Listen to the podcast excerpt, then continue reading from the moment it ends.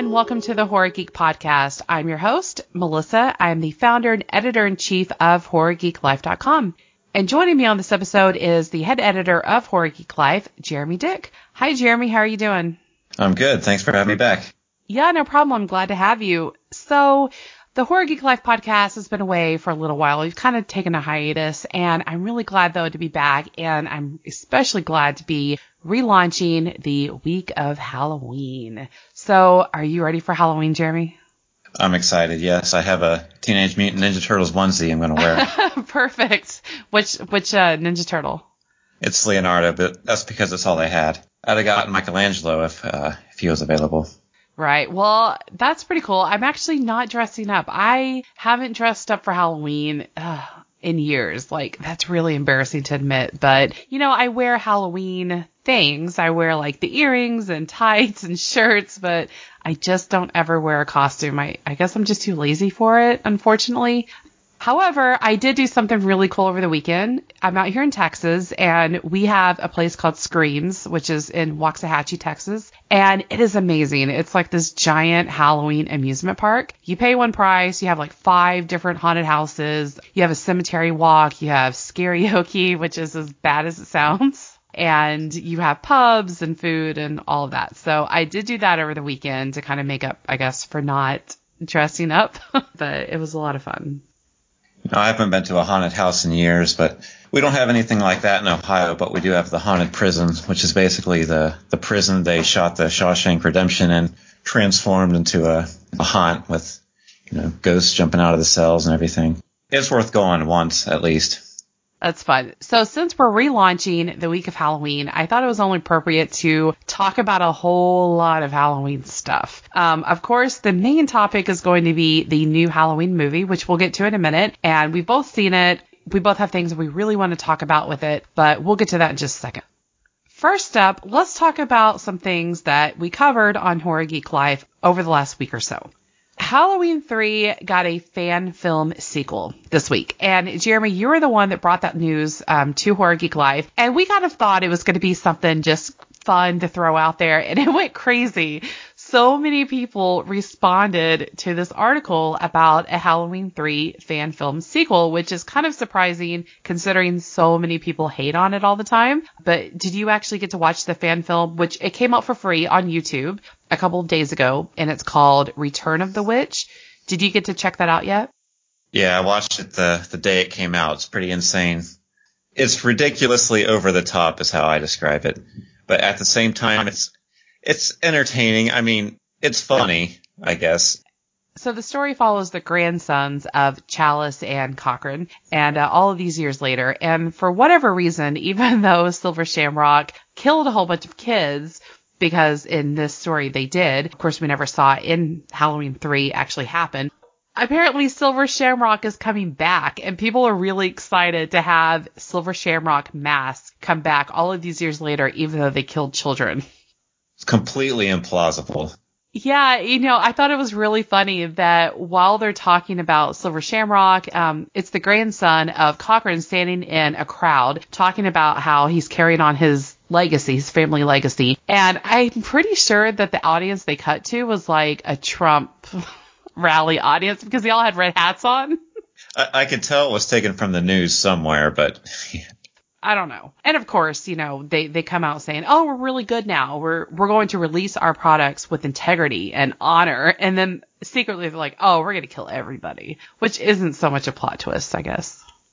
And what's funny is they have the grandson of uh, Doctor Chalice, and they actually use the voice of Tom Atkins clearly without his permission. They've taken audio from other films and inserted it into the film to make it sound like he's talking to his grandson on the phone. Yeah, I found that pretty funny. Yeah, I did too. I, I thought it was really funny to start hearing his voice. And, um, and of course, the grandson is trying to rally him up to go and fight the evil that's happening. And uh, he doesn't really do that. So he instead, well, I'll leave it spoiler free. But that's free on YouTube. Uh, if you're a fan of Halloween three and want to check this out. It's clearly a love letter to the film because they do use the actual masks from the film, and they the music, you know, the iconic Silver Shamrock tune is in the, the movie, so it will make you nostalgic for the original film. But at the same time, it's about five hundred times as crazy as the original film was. Yes. So other news that we covered is Burger King's Nightmare Burger, which they claim is scientifically proven to give you nightmares. I have not tried this myself. I can't bring myself to do it. If you haven't seen it, it has a green bun, and it's pretty much a Whopper with a chicken patty. And it's just, you know, the green freaks me out a little bit, and I think people's pictures that they're posting on social media is freaking me out even more. I actually wanted to try the burger when I saw the ad, but once I saw people posting pictures of it on social media, it kind of changed my mind where the tint of the green bun, it's not it's not how it's pictured in the ad. We could put it that way. It, it looks like they pulled it from a dumpster or something. Yeah. I, I don't think I can bring myself to eat it either. Well, you know, I sent you a picture of it, and because you had covered this news as well, and I sent you a picture of someone posting on Instagram what it actually looked like, and you sent me back... You sent me back a picture of Homer Simpson from the episode where he has that sandwich that he keeps eating for days, even though it's completely rotten. And he pulls it out of the trash, and it's green and disgusting. And he's like caressing his sandwich. And you sent me a picture of that, and I died because, yes, that absolutely nails. That's what it looks like. Yes. That's how I'd feel eating it, so. Yeah, and, you know, I've asked people who have tried it, who have posted they've tried it, I've asked them if they've had any nightmares, and no nightmares have been reported. So maybe you just have to be more sensitive to food-induced nightmares. I'm not really sure, but none reported so far. That's good. So no fatalities either? No, not right. yet. Okay. So we had a really cool interview this week on Horror Geek Life, and uh, one of our writers, Zach, he actually talked to director Todd Sheets. Todd Sheets is super known kind of in the uh, the S O V movement, the, the shot-on-video movement. He's very well known to V H S collectors, and he has some new films coming out, which are getting really good reviews. We've even reviewed one here recently, uh, Bone Hill Road, and that's a werewolf film. I love werewolf films, especially when they use practical effects, which he did. And Zach, who also reviewed Bone Hill Road, gave it a really good review, and he really enjoyed the practical effects and transformation and the story. Todd Sheets is also making the rounds right now with this upcoming film, Clownado, and it sounds insane. It seems like it's going to be uh, just as insane as it sounds, and it's actually not like Sharknado, like the title would suggest. It's actually a film noir that is uh, about killer clowns and a giant storm, and I think there's like supernatural stuff. I mean, it just seems off the wall nuts, and I can't wait to see it. Clownado looks absolutely insane, by the way. It looks even crazier than it sounds. It really does. Every time he puts out new pictures, I'm like, oh, okay, wait, what? I actually backed the crowdfunding campaign, and I'm really excited to uh, to get my perks and, and to check that out. But we got to talk to Todd Sheets, and it's a really interesting read. I mean, he has been making films since the late eighties, and he's just kind of weathered all of the storms of, you know, kind of going from like the V H S days to what we have now, you know, digital and stuff. He's really been through it. He has so many films under his belt. And if you're a filmmaker, it's a really fun read. And honestly, even if you're not, because I'm not a filmmaker, I'm not interested in making films, and I actually thought that everything he said was really fun to read. Definitely check that out, and check out our review of Bone Hill Road if you love practical effects and werewolf films. Okay, so the last bit before we hit our main topic, there are a couple of really fun Funko releases. You know, we cover Funko quite a bit. We, I, I think we have a lot of Funko addicts on our team. I'm one of them. And so we just love covering, but there's a couple of new ones coming out, and one is the Chilling Adventures of Sabrina Pop. It's Sabrina with her little cat. I actually started the show today. Jeremy, have you seen that yet? Not yet. I've, I've heard the cat doesn't talk, which is a little disappointing, but I've also heard the show is great, so I still want to check it out. I wasn't familiar with the source material, the comic that it comes from. I was only familiar with the T V show, and I didn't like the T V show. I actually thought that a cat was like annoying as hell. Um, so this cat, I'm so happy it doesn't talk. Oh, Salem was the best part of the old show. Oh man. um, I, I didn't keep up with the old show. I would just tune in now and then, and it just, I don't know. It didn't really appeal to me, but I started watching this, and it's actually pretty dark. I thought it was going to be more geared towards like fifteen year olds. And in the first couple of episodes, I hear them talking about doggy style. And um, there's a lot of Satan and there's murder with blood. I mean, it was it was pretty dark, and it was a lot darker than what I expected. That's a far departure from the Melissa Joan Hart version. It is, yeah. I, I don't know, you know, because I didn't keep up the show. I don't know if she uh, was supposed to pledge herself to Satan in his dark book or not. I don't know if that was a thing in the T V show, but it is in this show. So, but anyway, there's a Funko coming out of Sabrina and her uh, her cat Salem. I probably have to get it now because I'm addicted to the show in one day. So the other Funkos we covered this week are the Frog Brothers from The Lost Boys, which is one of my favorite vampire movies ever. It is one of the best vampire movies ever. And I love that we're seeing more hero Funko Pops come out because we, we see so many different versions of the villains like Freddy and Jason. So it's nice to see, uh, you know, some of the good guys getting their own Pops as well. I saw today on Instagram a Funko version of David, you know, Kiefer Sutherland's character, and that's not really surprising. The Frog Brothers were pretty surprising to me because it's not, they're not really characters that you would think about getting their own toys, especially in two thousand eighteen. So yeah, it was really cool to see that. And of course that, you know, they're the heroes, and yay, a Corey, a Corey fun- Funko. Yes, please. I'll take that. They look awesome. You know, I'm going to have to get those as well. Yeah, they really do. They both have their fatigues on and, uh, you know, the bandana and the beret, and they do look really good. And that comes in a two pack. So you can buy them together. Okay, so let's get into the heart of our episode here, which is the new Halloween movie. The new Halloween movie takes all of the sequels after the first film that came out in nineteen seventy-eight, and it just says they don't exist. So this is a direct sequel to the first film, which people, it kind of took, I think, fans a little bit to warm up to that idea. I think that a lot of fans wanted it to be, you know, Halloween one, Halloween two, Halloween H two O, and then this film in, in this sequence. Jeremy, do you, do you see a lot of people kind of saying that, do you think? Or do you think that people kind of took really quickly to the idea of all of these other films don't exist? Well, I, I did see a lot of people confused about the fact that they weren't siblings anymore. By removing Halloween two, you take away that storyline. And Halloween two is obviously a, a very beloved sequel out of the, the series. So I think people were more upset about that than the omission of, of H two O. But I think by the time the movie actually came out, however, people were over it. People were really excited to see it, and people had, you know, embraced the idea of, you know, a new Halloween sequel. Yeah, I was really surprised also that they took out the element of Michael and Laurie being siblings, because that's just so, like, kind of ingrained in our head that they're siblings and he keeps going after his family. Like, that is just kind of what we know about Michael. Right, because even in Rob Zombie's reboot and its sequel, he followed that same storyline. They were siblings in that as well, so it's just part of the Halloween lore. So I did see a lot of people a little irritated that they were tossing that out of the story.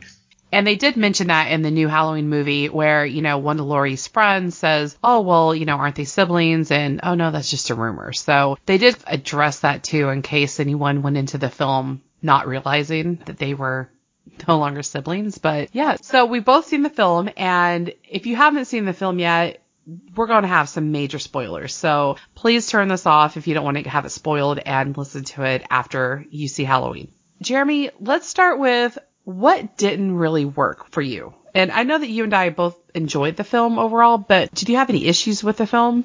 Well, what bothered me most was the twist, because it didn't really make sense to me.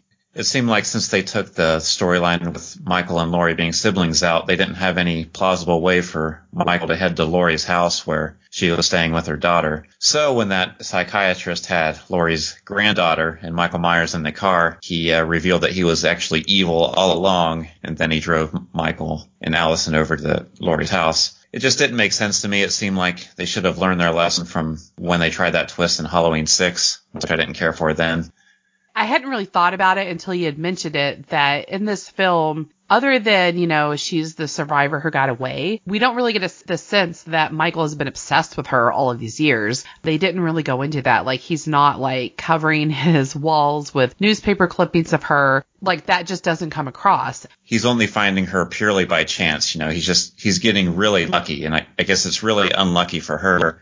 But, I mean, what are the odds? She's been training for this for the past forty years, and everything just happens to unfold so perfectly that he winds up at her house. What do you think about when the doctor actually put on his mask? For a second, I thought, oh, shit, is Michael dead? And now the doctor is going to continue his work. I didn't know what was about to happen, but what did you think about that part? Well, you know what it reminded me of was Roy Burns. I mean, right. And I almost had that same thought at first, too. Like, is this going to be the new Michael? The way you know, Roy Burns was the new Jason. But I was satisfied with the way that man was killed when um, Michael Myers squished his head completely on the ground. That was one of the most memorable kills of the film, at least. You know, that part didn't bother me as much until you started pointing it out. All of that kind of like, well, wait a minute. If he wouldn't have taken her granddaughter and Michael over there, would Michael have even gone to Laurie and would they even have a showdown? Probably not. He probably would have just kept killing random people around Haddonfield. He wouldn't have wound up in that trap in the end. That's for sure. You know, for me, one thing that didn't work was the entire opening. The two British podcasters who come to this mental asylum and like they're just standing there, you know, in this weird checkerboard of inmates, and they take out Michael's mask and he's like holding it up and he's just screaming at Michael, and all of the other inmates are going insane and Michael's not, and he's like, Michael, you know, and, and he's just taunting him with his, his Michael Myers mask. And they're letting him. And all of these other inmates are getting so agitated and going crazy. And I'm like, what is this? Like, what are they doing? He said his friend from the D A loaned him the mask. Like, would that ever happen in real life? Could we just go up to the D A and say, hey, could I have vital evidence from an old case? We are podcasters, so we're technically qualified. Well, let's go visit a murderer and taunt him with the evidence from his trial. See what happens. I mean, I thought that was kind of ridiculous. Right. I, I thought those two might have played a bigger role in the story, but I guess they were just there to get Michael his mask before they were killed off. Um, is there anything else about the film that didn't work for you? I do have some mixed opinions about all of the nostalgia in the film, because it almost seems like it was nostalgic to a fault, where pretty much every single death that happens in the film is a recreation of a death from a previous film. There are Easter eggs left and right, and we put out a, a list of twenty of those, but that's probably not even half of all the Easter eggs that are in the film. You know, the most interesting part of the film to me was was Laurie's storyline with her, you know, forty years later living as a, a survivor who's severely traumatized, and that was the one thing that wasn't repeated from previous movies. Yeah, I loved Laurie's storyline as well, and I'm really glad that they handled it in the way that they did, because they made her a survivor and they made her stronger and more capable, but they didn't do so like in this weird, like superhuman way. Sometimes when you're watching a movie about people who are forced to survive, they all of a sudden turn from like these like weak people into these like almost like superhuman. They can do anything, you know, they can MacGyver anything that they need um, at a drop of dime. Like they can just hurry up and MacGyver stuff and set traps for the bad guys and escape and survive. And, and that's not what she did. It literally took every single thing that she had over all of these years, all of her marriages, her daughter, her life. It took everything out of her to practice, you know, how to shoot a gun and how to set traps and kind of do what she needed to do to survive. It didn't just make her the superwoman overnight. It kind of, you know, it, she built up to it over decades. I'm really glad that they went about it in a much more realistic angle, um, rather than, you know, just kind of snap your fingers and now she's super survivor. I did love by the end of the film when she actually became the hunter, you know, searching through the house for Michael Myers. It, it was quite the change from the original film when, you know, he was doing the exact same thing to her. She's the new Michael. You know, the other things that didn't really work for me as much in this film are just so minor. I mean, there are just little things that I kind of thought were silly, but they weren't anything that I really had to dwell on. And one of those things was, you know, they had to take away technology, right? They had to find a way to take away, you know, an instant message and, and a phone call and things like that, especially with the granddaughter. So her boyfriend takes her phone and throws it like in like pudding or something. Those are her photos. Those are her contacts. Those are everything. She just chuckles and walks out. And it's like, could you imagine doing that to not just anyone, but especially a teenage girl? What do you think's going to happen if you throw her phone into some pudding? She's going to retrieve it first thing. She's not going to leave it there, first of all. I would absolutely be getting my phone out of pudding and wiping it down as best as I could. I wouldn't just leave it there. I, I would probably take it with me. You could theoretically save it from pudding. I mean, it's not like you threw it in the toilet, you know. Yes. So I thought that part, you know, of course, like I said, they just had to find a way to get rid of technology, which I get, but I just thought that the way they did it was like, oh, now your phone's in pudding. Might as well leave it there. It's only a six hundred dollars phone. It's fine. So I, I thought that was pretty funny. That was pretty much it. That really didn't work for me. Overall, I think that it really worked. And for the reasons that you already mentioned, with Laurie being such a survivor, also, you know, like I had chills. Certain parts of this movie, when he put on his mask or when he gets down in the window and we see his perfect reflection, it was just so amazing, I think, to see Michael Myers back on the big screen. Yeah, and you can't argue with results either. The film is making crazy money at the box office.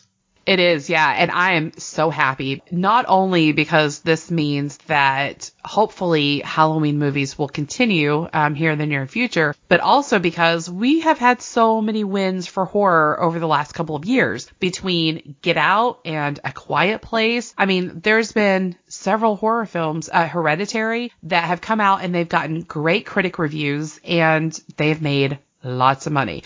And what that means is that more studios are going to start looking at horror, and this is what we want. We want this genre in the spotlight. You get this genre in the spotlight by making money. So I'm really happy people are going out and supporting horror. Even if people walked away from this film not enjoying it, which a lot of people have, at least we're getting horror. And at least we're getting these iconic faces back on the screen in new ways. So. And it just opens the door for more slasher films to come back to the big screen. And, you know, since then, this isn't Halloween, but Friday thirteenth, what happened with Friday thirteenth? Jeremy, share the news. Well, apparently LeBron James is in talks to produce a reboot of the series. He smells the money. Yeah. Which I, I love him. I think he's just a great human being. And some horror fans are not being that supportive of the idea because apparently they're not familiar with what a producer does compared to what a director does. But yeah, and so now since this has been making a lot of money, LeBron James is like, oh, I love Friday thirteenth. Jason's my man. Like, we're going to make some money. We're going to make some movies. And I'm like, yes, let's do that. Yeah, I don't care who's funding it as long as a new movie finally gets off the ground. Yes, absolutely. So, Jeremy, you mentioned that we had a list of twenty Halloween Easter eggs. And like you said, there were probably so many more beyond these twenty. There's some really good ones on here listed. And so I just wanted to ask, out of all of the Easter eggs on the list that we have published, and then also just, you know, ones that you saw in the theater, what were your top two Easter eggs that you just loved? Well, the first one that comes to mind is definitely the Silver Shamrock masks from Halloween three. Mm-hmm. I'm a huge fan of the third Halloween film, so I definitely geeked out big time when I saw the, the skeleton, the witch, and the pumpkin all trick-or-treating together. That was a great moment, and it was such a subtle Easter egg. It fit in really well. Like, it wasn't forced. It was just a really cool thing to see. Something else that comes to mind is the song that's playing in the car when the, the little boy and his dad come across the, the bus crash. If you listen to the words in the song, it says, I wish I had you all alone, just the two of us. Those are the words that Laurie sang to herself in the original film, which that's actually not a real song. That's something John Carpenter wrote for Laurie to sing in the original film since they couldn't afford the rights to use any real songs. So David Gordon Green went the extra mile by actually having a fictional version of this song recorded, placed in the film. It's not something I noticed when watching it the first time, but Green is pretty proud of that, and he revealed that later. I thought it was pretty cool. That was a really cool find. I'm glad that you actually pointed that out. You know, one of my favorite Easter eggs actually kind of piggybacks off of the one that you just listed, which was when the boy and his dad are coming up and they find all the mental patients, you know, kind of out wandering with the bus crash. The first time I ever watched Halloween and I saw that that moment happen, it scared the shit out of me. I mean, it was just such a scary visual that he's driving up and there's just all of these people in white gowns just walking around and you didn't really know what they were going to do. You didn't know their temperament. And I just thought it was just such an eerie scene for him to come up on. In this film, that scene kind of gets way more bloody and way more violent um, and way scarier. But I thought it was a really good Easter egg, and I enjoyed seeing that again. The other Easter egg that I really liked, which had my entire theater actually clapping, was when Laurie Strode goes off of the balcony While finding Michael, Michael turns away, he looks back, and of course, she's gone. That was an amazing throwback, which is kind of what, you know, we said earlier, where she is the new Michael as far as how she's surviving. I was hoping she was going to be gone when he looked back, and she was. And it made me so happy, and the whole theater at Alamo Drafthouse was clapping, and I just smiled. I'm like, this is such an awesome moment to be in a theater. I'm not on my couch clapping by myself. I'm here. That got a big reaction in my theater as well. Good. It should have. It was just such a great moment, and you get chills, and you just want to hug Jamie Lee Curtis right then and there. You just want to hug her, and and just, oh, it was such a good moment. So, like I said, overall, we both enjoyed the film, right? What would you give it out of five stars? What would you give it, Jeremy? I'd probably give it four stars because I, I did think it's a really good movie, and I enjoyed it overall. The the problems I had with it were minor. They didn't bother me enough to ruin the movie or anything. So it wasn't perfect, but I I enjoyed it a lot.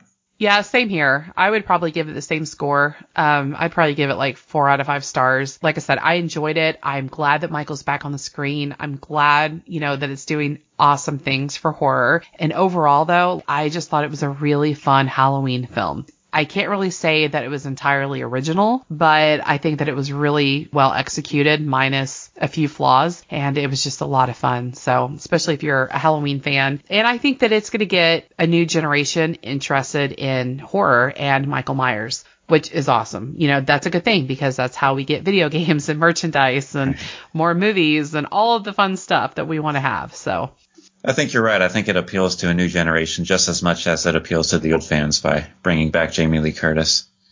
Yeah, I completely agree. Like I said, I'm really excited to see what happens. I mean, all of these films, they, they just keep opening doors, and that's exactly what this one's going to do. So even if you didn't enjoy it, let's just enjoy the ride, at least. That's going to come after.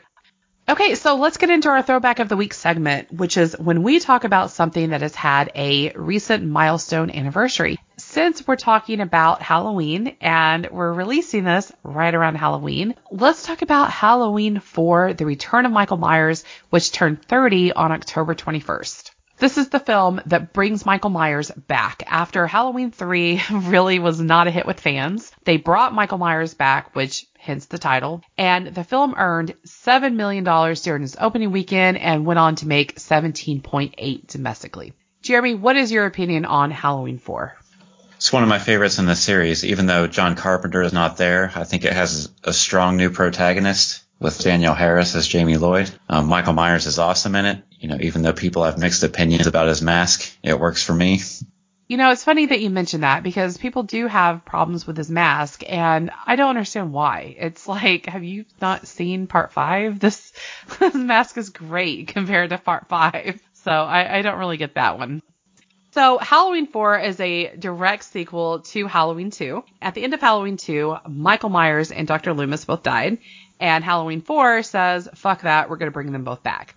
Michael Myers has been in a coma this entire time. Laurie Strode dies in a car accident, but not before giving birth to a daughter who is named Jamie, which is kind of a fun throwback to Jamie Lee Curtis. While being transported in an ambulance, comatose Michael wakes up and starts killing and makes his way back to Haddonfield to his nearest relative, uh, which, of course, is young Jamie, his niece. Jeremy, do you want to talk about the ending to Halloween four? Because I know you're a really big fan of this ending. I love the ending. It's probably the, the creepiest ending of the entire franchise. You know, after finally vanquishing Michael Myers, or so they think, uh, it seems that the nightmare is over. But back at home, back at Jamie's house, Jamie actually ends up putting on the clown mask and stabbing her own foster mother. And the film just kind of ends with Jamie standing at the top of the staircase covered in blood with a horrified Doctor Loomis screaming, no, no. It's it's awesome. It's horrifying. I love that impression of Doctor Loomis. Um, I'm actually going to get you to record for me later. I shot him six times. I shot him six times. There you go. Yeah, I'm I'm in the wrong field. I wasn't a huge fan of that ending for a long time. I didn't hate it, but I just didn't have the appreciation for it. And then I don't know why. It's just all of a sudden I just went, damn, I love that ending. That is a great ending. Of course, you know, in, in Halloween five, they they say no. They kind of did what they did with Halloween two, where they said, nope, not going to have that ending anymore. So what can you do? Yeah. this franchise really is a mess kind of overall. Kind of no surprise, I guess, that a new filmmaker would want to say, we're going to forget all of these other films in between, and we're just going to focus on the main story here, because it is kind of a mess, but it's a fun mess. Okay, so here's a little bit of fun trivia about Halloween four, The Return of Michael Myers. First of all, there was actually, we've talked a lot tonight about Easter eggs in the new Halloween, and there was actually an Easter egg about uh, Halloween four in Halloween H two O. There's a newspaper cutout that says, survivor of Halloween murders killed in auto accident. As we just mentioned in part four, um, they killed her off in a car accident, and Halloween H two O kind of goes back to that and, you know, she faked her death pretty much. So they threw in a little Easter egg. And that's one I never caught for years. It was only until recently when I finally made that connection. So another fun bit of trivia that actually ties into what we were talking about earlier with Sabrina is that the original Sabrina, Melissa Joan Hart, actually auditioned for the role of Jamie Lloyd. And of course, she didn't get it because it went to her sweetheart, uh, Danielle Harris. It's interesting to think about, but obviously they made the right choice. I know that you actually interviewed her for one of her newer films, I think last year. Yeah, it was for her film Inoperable, which was a an interesting thriller. And uh, she actually revealed that, you know, there's a future for her if Adam Green makes more Hatchet movies as well, because she's obviously a big part of that franchise. And she had a bit part in Victor Crowley, so she's still busy in the horror genre. People were very upset that she wasn't brought back for Halloween uh, two thousand eighteen because she definitely could have been uh, Jamie Lee Curtis's daughter, or she could have been a friend. I mean, she could have been somewhere in the film, maybe the babysitter who met her demise when Michael was hiding in the closet. And I really hope that if they continue to make films, which I can't imagine they won't, that she's going to be brought in because she's a fan favorite. Everybody loves Danielle Harris. Yeah, people would love to see her if she shows up in the sequel in, in any way. Okay, so that wraps up this episode of the Horror Geek Podcast, Halloween edition. Whole lot of Halloween goodness. Thank you, everybody, for tuning in, and we will definitely be back next week with more Horror, Geek, and Gaming. For more information about our podcast, check out Horror Geek Life dot com and click on the podcast link. Uh, we're now available on iTunes, Google Play, and most other podcatchers. If you enjoy the show, please leave us a review and subscribe. You can follow us on Facebook, Twitter, and Instagram at Horror Geek Life. If you'd like to follow me on Facebook, Instagram, or Twitter, you can find me under Horror Geek Mel. And Jeremy, where can they find you? You can find me on those very same social media platforms at Slimy Meteor. Perfect. And I hope everybody has a great and spooky Halloween.